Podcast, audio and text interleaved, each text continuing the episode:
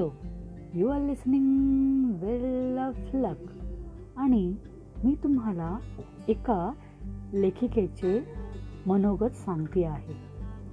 ती लेखिका असं म्हणते की आपले जे विश्वास असतात आपले जे बिलीफ्स असतात ते आपल्या जीवनाला वळण देत राहतात. तिने रिसर्च केलं संशोधन केलं आणि त्यानंतर तिने असं पाहिलं की सर्व जे सक्सेसफुल झालेले लोक आहेत त्यापैकी सर्वच टॅलेंटेड नव्हते. म्हणजे तुम्हाला यशस्वी होण्यासाठी टॅलेंटेड असणंच गरजेचं आहे असं काही नाही.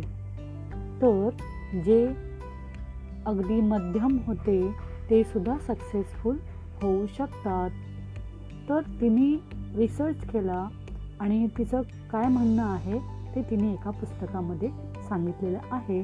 त्या पुस्तकमध्ये ती म्हणते की तिने काही विद्यार्थ्यांना मुलांना पझल सोडवायला दिले.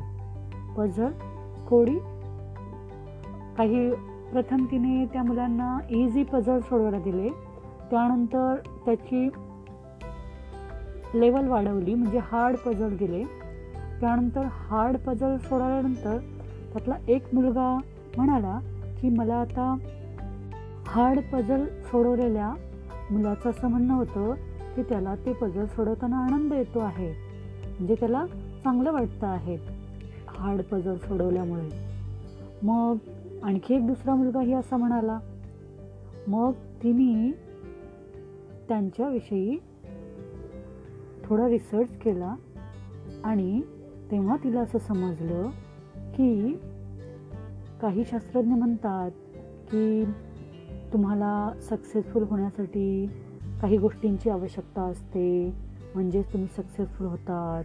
म्हणजे जसं उदाहरणार्थ स्कल साईज जीन्स तुमचे त्यामुळे तुम्ही सक्सेसफुल होता. असं काही शास्त्रज्ञांचं म्हणणं होतं. पण लेखिका असं म्हणते हे काही खरे नव्हे. तर परमनंटली जर आपल्याला स्मार्ट बनायचं असेल तर काही गोष्टी लक्षात ठेवाव्या लागतील. तेव्हा लेखिकां लेखिकेने जे शोधून काढलं त्यामध्ये तिला दोन प्रकारचे माइंडसेट मिळाले. म्हणजे मनाची त्याची जडणघडण कशी असते त्या प्रकारे त्या माणसाचा विकास होतो. असं तिच्या लक्षात आलं. म्हणजे पहिला टाईप होता फिक्स माइंडसेट आणि दुसरा होता ग्रोथ माइंडसेट म्हणजे फिक्स माइंडसेटवाल्या लोकांचं कसं की उदाहरणार्थ त्यांना काय हवं?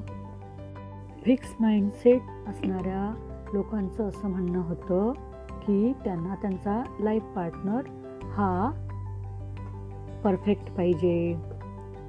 रिलेशनशिप त्यांची कम्फर्टमध्ये असली पाहिजे. आणि त्यांचा जो पार्टनर आहे तो त्यांची पूजा करणारा असावा. असं त्यांचं मत होतं. म्हणजे फिक्स माइंडसेट असणाऱ्या लोकांचं. आणि त्यांना सक्सेस म्हणजे काय? फक्त टॅलेंट हे त्यांचं मत होतं. आणि सक्सेसफुल व्यक्तींनी बदलायला नको तर जगाने त्यांच्यासाठी बदललं पाहिजे असं त्यांचं म्हणणं असायचं.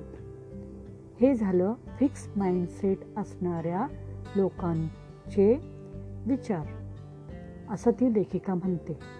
म्हणजे जे ज्यांची मनाची जी जडणघडण झालेली आहे ती एका विशिष्ट प्रकारचीच असते ते त्यातून बाहेर विचार करू शकत नाही अशा प्रकारचे लोक. आता ग्रोथ माइंडसेट असणाऱ्या लोकांविषयी मी सांगते आहे. ते सांगतात की त्यांना त्यांचा पार्टनर कसा असावा हेल्प करणारा मदत करणारा त्यांना चॅलेंज करणारा त्यांना नवीन नवीन गोष्टी शिकण्यासाठी एनकरेज करणारा असा असावा. म्हणजे कसं की दररोज तुम्ही एका ड्रॅगनला हरवता आहात आणि तुम्ही जिंकत आहात अशा प्रकारे. म्हणजे आयुष्यामध्ये वेगवेगळे स्तर असतात. त्याच्यामध्ये वेगवेगळे प्रॉब्लेम्स येऊ शकतात.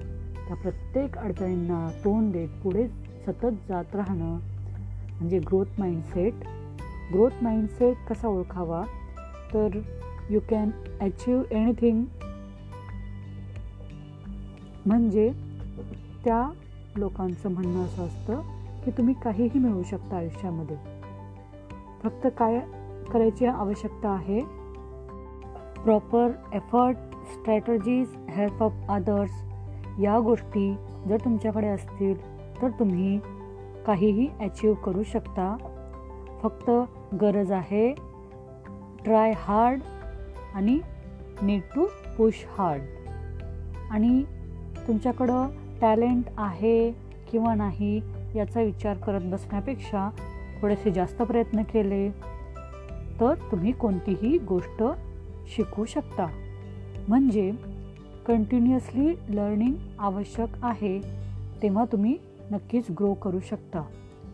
आता ड्रॉइंग म्हणजे काही विशिष्ट लोकांनाच ड्रॉइंग करता येते असा आपला समज असतो. परंतु लेखिका जेव्हा एका ड्रॉइंग टीचरना भेटली तेव्हा तिला समजलं की आपण ही ड्रॉइंग करायला शिकू शकतो. म्हणजे थोडा विचार बदलू शकतो.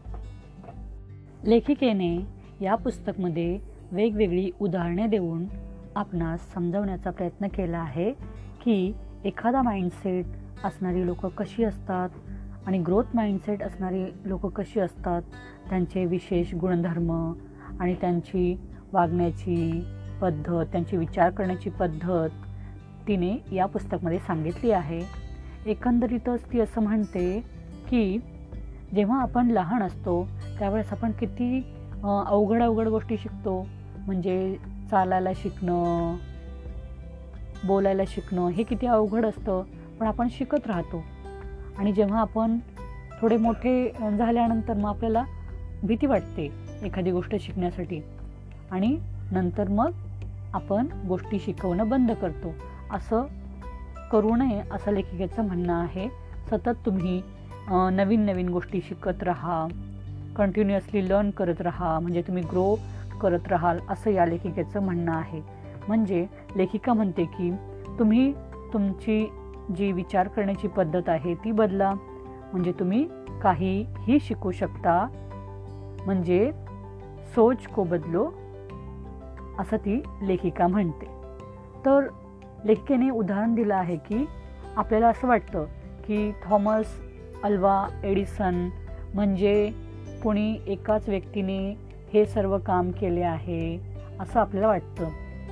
परंतु थॉमस जे होते थॉमस ते अकेले म्हणजे ते एकटेच नव्हते काम करणारे. तर त्यांच्याकडे खूप सारे लोक होते त्यांच्या टीममध्ये आणि परंतु त्या सायंटिस्ट पासून थॉमस हे वेगळे आपल्याला कसे वाटतात? कारण त्यांचा जो माइंडसेट आहे त्यांची विचार करण्याची जी पद्धत आहे ते कधीही हरत नाहीत. म्हणजे हार न मानता प्रयत्न करत राहतात. म्हणून त्या सर्व सायंटिस्टपेक्षा थॉमस हे आपल्याला खूप चांगले वाटतात. असं त्या लेखिकेचं म्हणणं आहे. म्हणजे आपल्याला इतरांपासून वेगळं कोण बनू शकतं?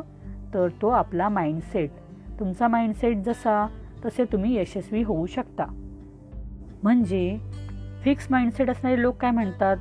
की दुनियेने माझ्यासाठी बदलायला हवं त्यांनी माझा विचार करायला हवा मला त्यांनी प्रमोशन द्यायला हवं असं त्यांचं म्हणणं असतं. आणि जर असं काही त्यांच्या मनासारखं नाही झालं तर ते ब्लेम गेम खेळतात. मग ते परिस्थितीला दोष देतात. त्यापेक्षा ग्रोथ माइंडसेट असणारी लोक काय करतात? जी अपॉर्च्युनिटी येते जे काही संकट येतं त्याच्यावरती ओव्हरकम करतात ते आणि ते पुढे जात राहतात सतत नवीन गोष्टी शिकत राहतात म्हणून त्यांना प्रत्येक वेळेस यश हे मिळत राहतं. म्हणून लेखिका म्हणते की तुम्ही तुमचा माइंडसेट चेंज करा आणि तुम्हाला यश हे नक्की मिळेल. कारण सर्वच सक्सेसफुल लोक हे टॅलेंटेड असतातच असे नाही. असं या लेखिकेचं म्हणणं आहे. आणि ही जी लेखिका आहे तिचं नाव आहे कॅरल्स डेक आणि तिने जे पुस्तक लिहिलं आहे त्या पुस्तकाचं नाव आहे माइंडसेट. पुस्तकाचं नाव परत एकदा ऐका माइंडसेट. आणि बाय कॅरल्स ड्वेक थँक्यू.